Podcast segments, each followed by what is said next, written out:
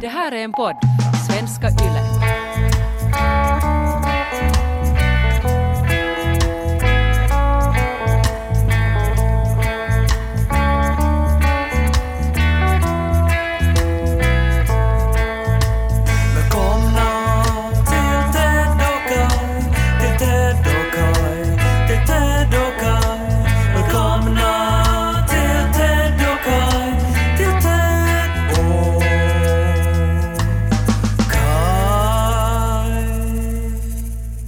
Grattis på bröllopsdagen älskling.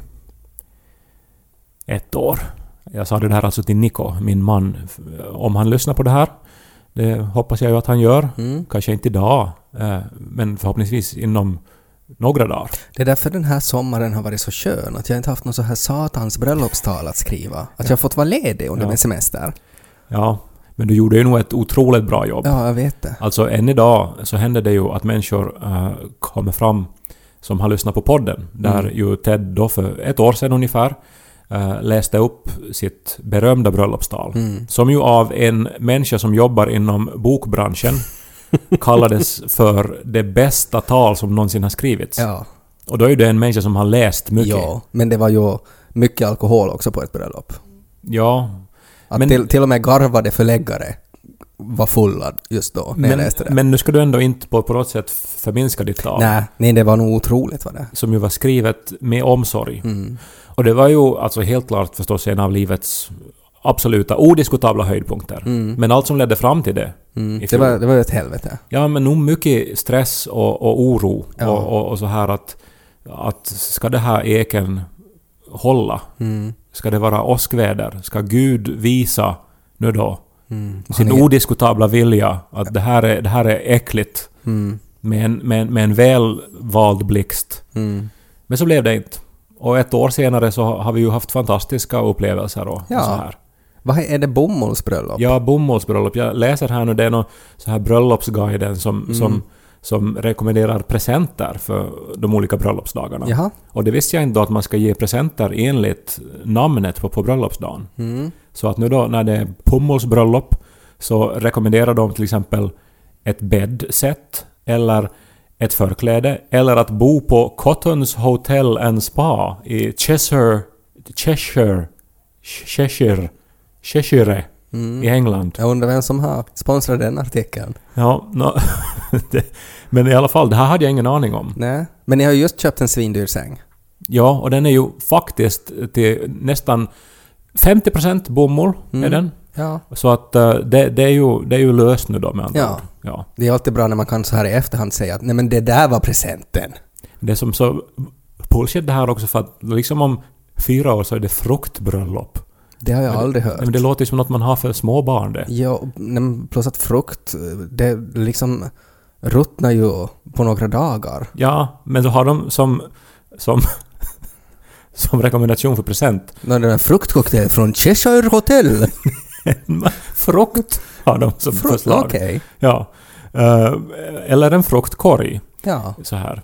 Det är ju också... Skulle du bli glad då, efter fyra år av giftermål med Nico att han skulle komma med en fruktkorg dig? nu älskar jag frukt. Mm. Och, och faktiskt, alltså jag, jag, jag äter mycket frukt och jag Mm. älskar att pröva på nya frukter. Så att ja, jag skulle faktiskt bli glad. Okej. Uh, läderbröllopet ser vi fram emot. Mm. Eh, då är det ju idiotiskt att här inte finns då någonting, någonting sexigt utan Mm. köp en plånbok. Ja, nej men då är det sex gånger och piskor och sånt. Ja, Hur, hur många år ska man vara gifta för det? det är tre år bara. Så Jaha, att, så före frukt? Ja, det, För man är ännu sjuk eh, det fjärde året, så därför är det bra med lite frukt. Lite aloe vera på. man är sjuk. Nej men för det här att man har blivit smiskad så hårt, tänker jag. Ja, det var ju det som inte stod här. Att därför ska man sätta lite aloe vera på, på friktionssåren. Åtta år gummi, det ser vi fram emot också. Uh, något Mm. så här lack och glansigt och sexigt. Jaha. Eh, men då finns det här som re- rekommendation, diskhandskar. Vad fan? Det, Ja, men det är lite ju... fantasi nu från bröllopsguiden Plus här. att, okej, det här är nu då ur ett heterosexuellt perspektiv, men det, är inte, det skulle inte vara okej att jag efter åtta år av giftermål med Janika skulle ge henne diskhandskar som present. Att mannen ger diskhandskar. Men nej, det, det skulle verkligen inte vara okej. Nej. Eh, om inte de är sexiga på något sätt. Men kan vi inte revolutionera, alltså för att jag menar, det kan vi ju inse nu direkt att det här med, med både vad de heter och hur man ska tänka med åren man är gifta, så det funkar ju inte. Alltså det här, det här borde liksom, det borde tänkas om det här. Det är en jättebra idé. Men eh, jag måste bara nämna här vid 14 år, när det är elfenbensbröllop, så rekommenderar Bröllopsguiden på grund av olaglig och oetisk handel med elfenben från skjutna elefanter tipsar vi istället om liknande produkter av plast.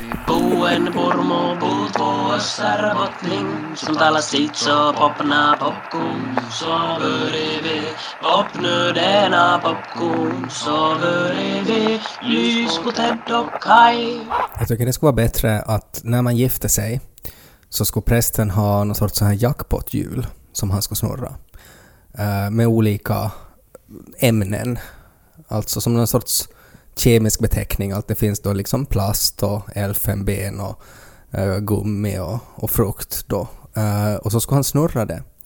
Som en sorts loppo alltså efter att man har liksom sagt ja och sådär. Och sen så skulle det bli alltså att, att sen blir det då att, att nu blev det Strox landade på.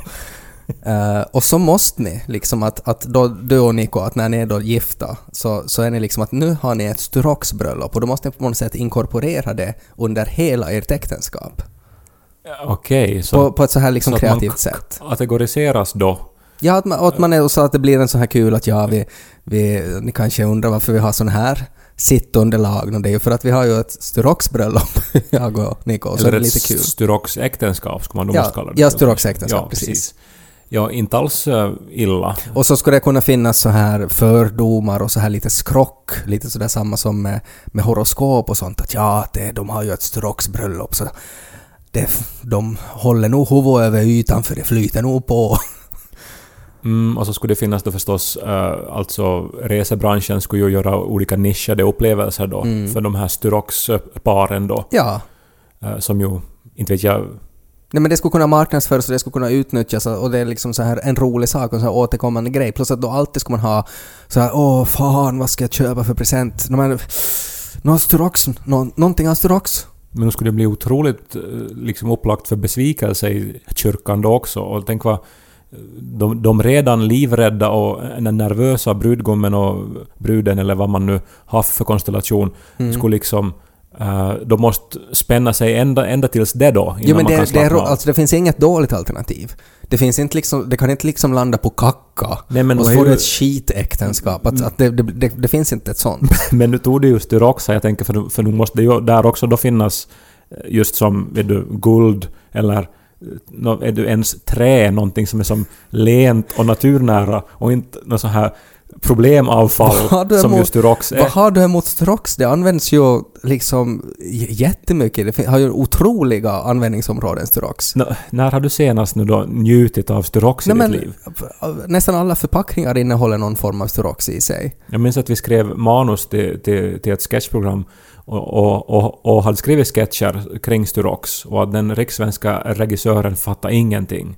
För det heter ju frigolit, lärde jag mig för evigt då. Mm. Ja men det är nog alltså det osexigaste materialet. Alltså jag tror... Det, det finns ju en, en palett av fetischer där ute. Ja. Och, och allt... Helt säkert allt finns det kan människan gå, gå igång på. Helt säkert finns det någon som går igång på Strox. Strox-kläder. Eller det måste ju vara som, som ett, ett Strox-block och så har man liksom holkat ut det och så finns det liksom hål för armarna och benen och så sätts man in i det då. Eller som två, vet du sådär hur actionfigurer var förpackade? Att det är så här två Strox-block som pressas emot en och så sticker man ut händerna. Så att man på något vis är innesluten då och immobil i Styrox. Ja. Men allt med ett äktenskap behöver ju inte handla om sex heller. Nå, Det behöver inte vara så sexigt. det mesta i livet handlar ju ändå på något sätt om sex. Ja, men det måste ju inte. Jag bara tänker att det skulle underlätta för såna här... För att...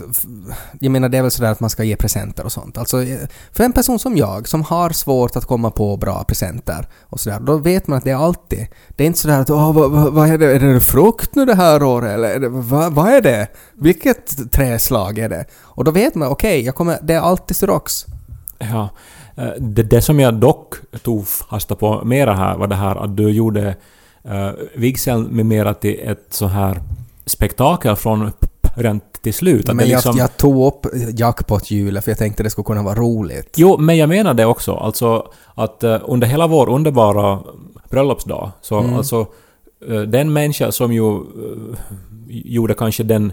Nå, inget ont om, om, om henne nu, hon gjorde ju sitt jobb. Alltså det var en, en människa från magistraten då som, som, som läste de här uh, vigselorden då. Mm. Och eh, det här, eh, hon var ju inte Leif Loket Olsson direkt så här, vet du, alltså Nej. en programledare som, som trollband publiken. Hon var ju som en sån här tjänsteman som, som gjorde sitt jobb i, på, jättebra. Mm. Men om hon skulle ha varit lite mera illusioner och liksom jackpot-hjul så inte, inte skulle det ha varit dåligt. Alltså att ha Leif Loket Olsson som vigselförrättare är ju, skulle vara klockrent.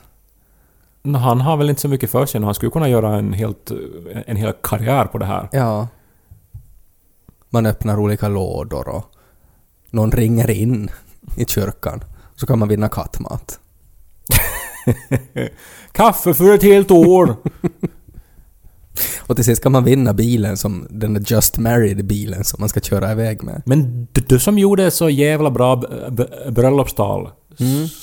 Skulle kunna börja liksom göra business av det här. Alltså roliga vigslar med Ted Forsström. Så du Mm. skräddarsyr paket. Det, jag menar, det skulle företaget kunna heta. Roliga vigslar med Ted Forsström. Hej, det här är Ted Forsström från Roliga Vigslar med Ted Forsström. Men det låter ju lite som att det är jag som gifter mig. Med dem. Skulle du ha e- e-postadressen ted.forsström att roliga vigslar med Ted Forsström? Eller skulle det vara info att roliga vigslar med Ted Forsström? Jag skulle nog säkert köra med info. Det är ju sommarjobbstider. Mm. Och eh, nu har tydligen då 20 ungdomar avslutat då eh, ett väldigt speciellt jobb som de har haft i Helsingfors i sommar. Jaha. De har varit anställda nu då av en firma att eh, fotografera varje dörr i hela stan. Jaha. Och eh, inte bara det, de ska också då mäta hur hög den är och eh, om det har en bom framför sig, om det är något hinder där. Mm. Och, och så ska det här då läggas in i en databas. Mm. Så det är alltså en massa ungdomar nu då som har gått omkring på stan och fotograferat dörrar. Det måste ju vara ganska svårt. Alltså sådär att var börjar man? Och hur kategoriserar man? Nå, säkert har man ju då något eh, kartsystem och tar ett kvarter i taget eller Ja. någonting. Och informationen ska då alltså användas tydligen av transportföretag. Eller någon sorts fetisch. eller brottslighet var det, det första som jag tänkt. Att det är ju som... Det finns ett annat sommarjobb där man ska samla dörrkoder. ja, nej, men det är ju Harry and Marv från Home Alone som, det är de som anställer dem. som anställt de här ungdomarna. Och eh, det det stod då i den här, jag läste alltså en artikel om det här då, att eh, eh, nå, de har då liksom system att de är i par och sen går den ena åt ena hållet runt ett kvarter och den andra Mm. åt andra hållet och så möts de då. Så har de Mm. det kvarteret färdigt. Mm. Eh, Men att ibland då så om de till exempel fotar dörren till en bank eller till en ambassad så har det Ja. hänt då att eh, arga väktare har kommit ut och krävt att få veta vad de håller på med. Just det. Men och har de bara måste visa då en lapp där det står... Handskriven av Harry och Marv. Nej men det är just det här alltså att... Alltså bara som då info att jo att vi samlar in data för ett transportföretag. Ja. Och sen hade det som tydligen varit okej så. Mm. Och så tänker jag det är nog bara i Helsingfors som man är så blåögd. Ja. Alltså som man eh, har den här att man... Ja men okej, det tror vi på genast. Fortsätt ta bild av den här diplomatiska institutionen. Men samtidigt är det också så perfekt för att det är så ultrabyråkratiskt att sådär att hmm, nå, om vi skulle fota alla dörrar så då, då kan vi ta ställning till den här frågan. Och så är det någon som att, ska vi, vem ska göra det då? Det är nog ganska... Nej, vi tar någon sommarjobbare. Ja, nå, men eh, det andra är nog också att nu har ju sommarjobben ändrat. Jag menar, när vi var barn, så det var ju att klippa gräs eller då att arbeta i församlingen med att förmodligen klippa gräs. Mm. Eh, eller så vara ledare på någon läger eller någonting sånt här. Mm. Då slet man ju. Alltså det var ju morgon till kväll om, om man var smutsig och allting. Mm. Nu går de omkring, fotar lite dörrar. Ja, och det är det de gör. Ungdomen har det för lätt. Nej men jag, jag vet inte vad jag ska säga, jag blev bara så här att... Du blir provocerad av att ungdomen har det för lätt. Och att de borde skaffa sig ett riktigt jobb.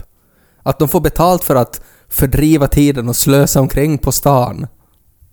Jag minns att det var ju i armén, så ibland sattes man att putsa tomhylsor. Mm. Alltså, det fanns lådor då med uppsamlade hylsor och så skulle man sitta på golvet med sin taburett Mm. och en trasa och putsa hylsorna en efter en. Mm. Och när man hade putsat alla sina så kom någon överordnad och lade dem tillbaks i samma låda. Och så Mm. var det som totalt onödigt jobb man hade gjort. Ja, tanken var väl där att man ska på något sätt lära sig att inte ifrågasätta order, utan att bara göra det. Tanken var väl någon sorts toxisk maskulinitet satt i system som staten tvingar sina manliga eh, framförallt eh, medborgare att då göra. Att de här kidsen borde få i militären istället, det är det du är ute efter. Nå, nej men nej, det var ju verkligen... Nu lät det Där kanske... ska de bli till riktiga karlar. Ta tutten ur mun! Jag tycker det är viktigt att man jobbar för sina pengar. Så på Mm. eh, det viset så liksom, ja, bra att de har tagit emot det här, inte säkert så jätteroliga arbetet ändå. Men då skulle det vara svårt att inte börja... Jag tänker att om jag skulle ha det där som jobb, så nog skulle jag ju i något skede börja försöka vara lite kreativ med hur jag ta de här dörrarna. Att jag skulle nog börja använda olika filter och kanske ta det lite sådär, försöka hitta gyllene snittet eller ha den där min kollega att stå framför den där dörren eller någonting. Det är inte lätt att göra humor med dörrar egentligen. Nej, men nog måste det gå.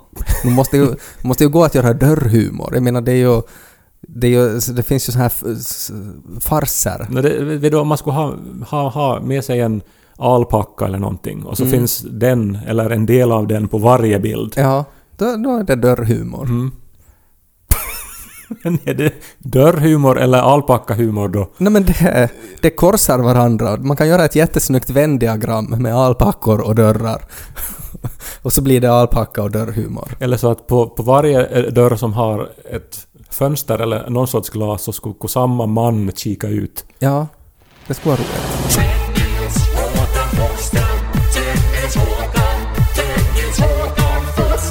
På tal om armén och krig och, och putsa hylsor och sådär så... Jag har märkt en konflikt inuti mig. Eh, att även om jag har gjort eh, min militärtjänstgöring så är jag emot det. eh, och skulle inte göra det idag. Du har ju möjlighet, som Niko gör just nu, Mm. att, uh, alltså att ändra sin militärgrad till civiltjänstgörare. mm, Och det Det- gör han nu och han ska gå en kurs för att det här ska hända. mm. Alltså Vad gör han- de där och de tittar på så här filmer där de vattnar blommor och sköter barn och sånt? Nå, Han fick alltså en sån här summering av programmen och det är alltså, tror jag, fem dagar i Raseborg. Kramar. Ja, det handlar faktiskt... Någon dag så ska de prata om uh, HBTQ-rättigheter i Finland. Mm. Och Okej. eh, det är ju alltså inte sk- skräddarsytt för, för Niko det här. Mm. Men det låter ju verkligen lite så här fördomsfullt att de utgår från att det bara är liksom sexuella minoriteter då som, som skulle ta det här beslutet att göra sig till civiltjänstgörare. Mm. Men Eh. strångt av Niko att göra det där. Ja, no, alltså tycker jag också. Mm, men det är någonting som jag, jag skulle kunna överväga att göra också. Samtidigt som jag nu håller på med en, eh, en bokserie. Jag tror att jag har nämnt den tidigare i den här podden. Gaunts Ghosts. En eh, fantasy slash skiffy uh, romanserie utspelar sig i Warhammer 40 000 universumet. Va? Va, va? Först måste jag bara säga att Gaunt's Ghosts är ju Ja. sällsynt dålig titel. Nej, no, det handlar om... Han, han heter Ibram Gaunt. Det är huvudpersonen, det är hans namn. Och hans kompani så kallar sig till Ghosts. The Ghosts of Tanit. För att deras hemplanet Tanit så utplånades av Kaosarmén. Så att de är liksom Ghosts för att de har ingen hemplanet. Och sen är de också specialiserade på eh, så här rekognosering och sånt, att de rör sig som spöken. Så det är en, en väldigt bra titel. Men grejen är den att jag tycker jättemycket om den här. Alltså det, det, det är väldigt... Det, det är ganska sådär campigt och det är sådär lagom invecklat. Men det är skön sommarläsning. Det låter ju som allt annat än skön Det sommarläsning. glorifierar krig och våld, alltså till en otrolig, alltså brutal grad. Det är liksom hela det här Warhammer-universumet är ju, alltså taglinen är “In the grim future there is only war”. Att det, det, det finns inte liksom, man pratar inte om det där kriget eller de här krigen utan att det är bara “there is only war”, alltså att man bara slåss hela tiden. Det är liksom utgångsläget. Men jag har läst 15 av de här böckerna och jag tycker så om de här karaktärerna. Men det- och, men här, här, är, här är liksom grejen att jag, jag blir så här pro-armé av att läsa de här böckerna. Att jag tycker att liksom att ja men nu är det ju fint med så här med, med direkta kommandon och plutoner och, och sådär och att det liksom det, inte in, inte finns det något så här utrymme för individualism om, om, om det liksom haglar artilleri runt en och då kan man ju inte ifrågasätta HBTQ-rättigheter utan då måste man liksom om någon skriker att nu kommer kaos Space Marines här och, och, och skjuter oss om inte du voxar direkt att vi måste få backup. Voxar? Ja, Vad gör man då? när man ringer i rymden. Man, voxar? Ja, det heter Vox. Då gör man det. Men oberoende så att... Nu har jag börjat se på Okänd soldat också på Netflix. Och tycker att det är också sådär... Ja men det här är ju ganska bra. Nå, Min fråga är ju just att om du nu har ett sånt här brinnande intresse för krig så finns det ju eh, mer skrivet än om någonting annat så skrivs det ju om, om andra världskriget. Ja men jag vill inte läsa om, om de här dåliga sakerna. Jag jag vill bara liksom på något sätt gotta mig i det här, det här fina med det. Alltså det här, det här, de här hjältedåden och, och de här liksom att när man mördar folk sådär utan att känna ånger och utan att ifrågasätta vad man gör utan rättfärdigt mördande. Men lätt sommarläsning eller bra sommarläsning är ju motsatsen till det här. Nej men Det är att... på sommaren som, som man ska läsa såna här lätta historier. Ja men det här är som handlar om egentligen... enkla okomplicerade re relationer. Ja men det här är också enkelt och okomplicerat. Det är där fienden anfaller 1,5 kilometer därifrån, ja men då anfaller vi också. Så det är någon sorts alltså, krigsstrategi nu då? Det, är, kri- alltså, det handlar ju också förstås om de här männen, den här plutonerna och deras svårigheter och sådär. Det är ju mycket, mycket, de har ju sina familjer med sig och det, det är mycket drama nog också. Men att framförallt så handlar det ju om krigsföring. Och, du... strategier och, och, och hur, hur man ska analysera snabbt en situation. Är det en skrivet då av någon som har militär erfarenhet eller är det någon bara som har Nej, hittat på allting? det är en nörd från England som har hittat på allting. Men vilket otroligt slöseri med en fantastisk förmåga att liksom läsa snabbt och Ja, men- ta in information när, när du då skulle kunna läsa någonting som du har nytta av i, alltså riktig krigsstrategi Ja men det här skulle jag ju ha nytta av i riktig krigsstrategi. När du ska voxa till, till någon rymdlord Nej, och då- fråga o- om, om ni ska anfalla med laser eller med, eller med death race. Nej. Det finns inte Death Race. Hellguns Nej men på riktigt, Det. alltså det är som, vet du, att, att jag kan som ha en sån avundsjuka på när jag hör att du har läst 15 böcker. Så jag bara som att wow, när har du hunnit läsa 15 böcker i sommar? Du har barn och, och, Mm. ja, men jag och läser, och jag läser varje kväll före jag ska gå och sova. Nej men det gör jag. väl alla civiliserade människor? Men då, då läser man ju inte... Alltså det där skulle ta för mig flera månader att läsa. Men det är intressant bara för att det finns, att eftersom jag är ganska sådär antikrig i allmänhet, men det finns någonting proto-heterosexuellt som jag går igång på i just det där. Nå, inte det är ju en bög som har skrivit det där. Nej, han är, han är, jag tror inte. Nej. Så att ni har ju er lilla klubb av toxisk maskulinitet där då, som ni kan frottera er i innan ni far och sova. Jag rekommenderar bokserien åt alla som är intresserade av krigsföring och att... Men det känns ju som att du nu har läst så, mycket fantasy att du liksom nu är inne på det här, är du som, de, de här resterna. Jag har gått så långt nu också att jag har lite börjat eh, googla på miniatyrerna. Vad är det här med miniatyrerna? Vad är det här? Som jag ju nog alltså dabbled in i- under min tonåriga tid. Alltså, det är ju en, en hel värld alltså med, med fantasy-miniatyrspel, alltså modeller som man då först limmar ihop och sen målar man dem och sen eh, flyttar man då och, och slåss med dem. Mm, ja. Warhammer-arméer helt enkelt. Och jag upplever på något sätt att jag har gått så igång nu på det här universumet och lärt mig så mycket om eh, strategi att jag ska vara ganska bra nu på det här spelet. Jättedyrt är det ju. Jag sa det var, det var någon sån här ny upplaga som har kommit, 155 euro kostade. Mm. Du har ju också möjligheten nu att, antar jag, vet du, alltså arbeta i armén eller i något sorts sån här frivilligt försvar eller någonting? Ja, men jag skulle aldrig göra det i fredstid.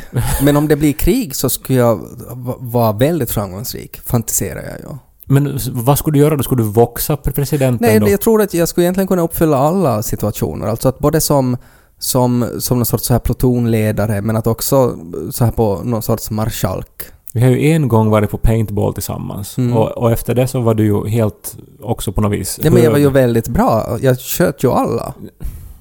Du sköt mig i pungen, Mm. minns jag. Och, Mm, och, det gjorde jag. Men att folk, folk reagerar på hur bra jag var på det. ja, din styrka i livet, Ted Forsström, är ju inte militär strategi, utan din styrka är ju förmågan att lära sig och att läsa snabbt. Ja, men det, är det inte otroligt praktiskt det i militär strategi? Du skulle kunna läsa just- riktig militär strategi eller riktig så här psykologiskt relevant litteratur. Mm, men det skulle jag ju göra då under kriget i skyttegravarna, så skulle jag ju lära mig allt sånt förstås. I Okänd soldat så sa de att sikta pojkar på bälte, det är säkrast. Varför det då? För att då träffar man antagligen i kroppen som är liksom störst yta. Man ska inte liksom sikta på huvudet för då missar du.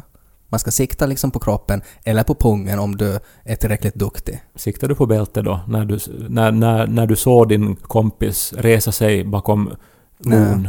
Nej, Mm. jag siktar på pungen.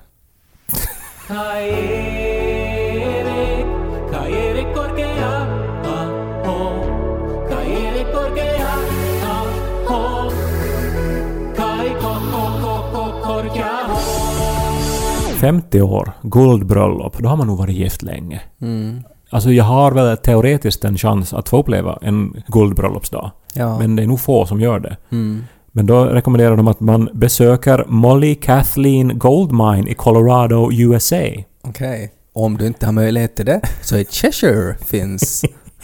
Ja, nej men jag, jag, hade ingen aning om faktiskt att, det var så. Och, och det finns ända upp till liksom 100 år så, så finns det. alltså, Vad heter det då? Koromantbröllop. Fira genom att trycka på knappen så skötaren kommer in med morfin. 100 milligram. ja. Morfinbröllop. Borde det heta när man har varit gift i hundra år. Finns det något sånt här för poddar då? Efter 200 avsnitt? Men så är det så då att om man som lyssnare har hängt med i alla avsnitt då, så då är man en koromantlyssnare nu då. Mm. För man är ju på ett sätt gift med den här podden då. Och har sett alla, alla sidor av den här podden. Och ändå, I nöd och lust. ändå hängt med. Ja. Förstås så antar jag att det också finns lyssnare som kanske har börjat lyssna och sen har de lyssnat ett tag och sen Mm. har de lämnat oss för ett år eller så men sen Mm. On-off. av någon anledning då återkommit. Mm. Ja. Så finns det säkert de som har ett öppet förhållande till oss också. Ja, lyssna på en massa olika poddar. Ja, en massa högkvalitativa svenska yllepoddar till exempel. Ja, lyssna runt. Hoppas de byter hörlurar emellan.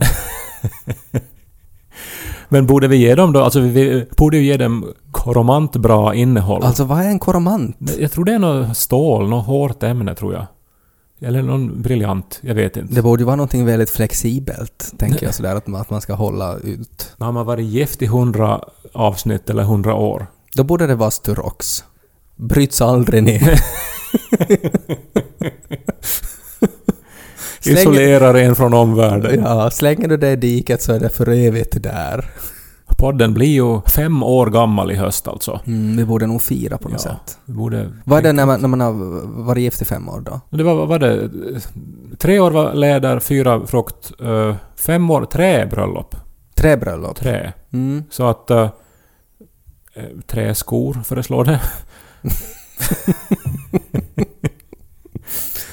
Man vågar ju inte planera in något kalas nu när vi inte vet hur hösten blir. Så är det. Men vi är jätteglada förstås att eh, så många fortsättningsvis lyssnar. Oberoende om man lyssnar då och då eller om man lyssnar varje vecka. Vi försöker ju alltid prata eh, från hjärtat och eh, ibland blir det koromant bra innehåll och ibland så blir det lite lösare i kanterna. Styrox innehåll. Men att eh, vi gör ju det här framförallt för att det är roligt att träffa varann och för att eh, det är så roligt att så många lyssnar. Så är det. Ett äktenskap är ju för var och en unikt förstås. För en del så kanske det känns uråldrigt och, eh, och som så här inte som någonting som är relevant idag, eller som en fälla. Och för andra kan det vara den ultimata friheten och den, den ultimata lyckan att få vara gift med någon man verkligen tycker om. Eller så kan det för någon kännas som ett jobb. Men då ska man tänka att det finns också sådana som fotar dörrar. Vad ni än gör där ute så, så ha en skön sommar och eh, Kom ihåg att in the grim future there is only war.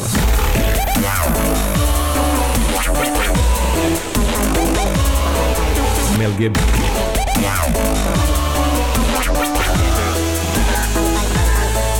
Halshugg.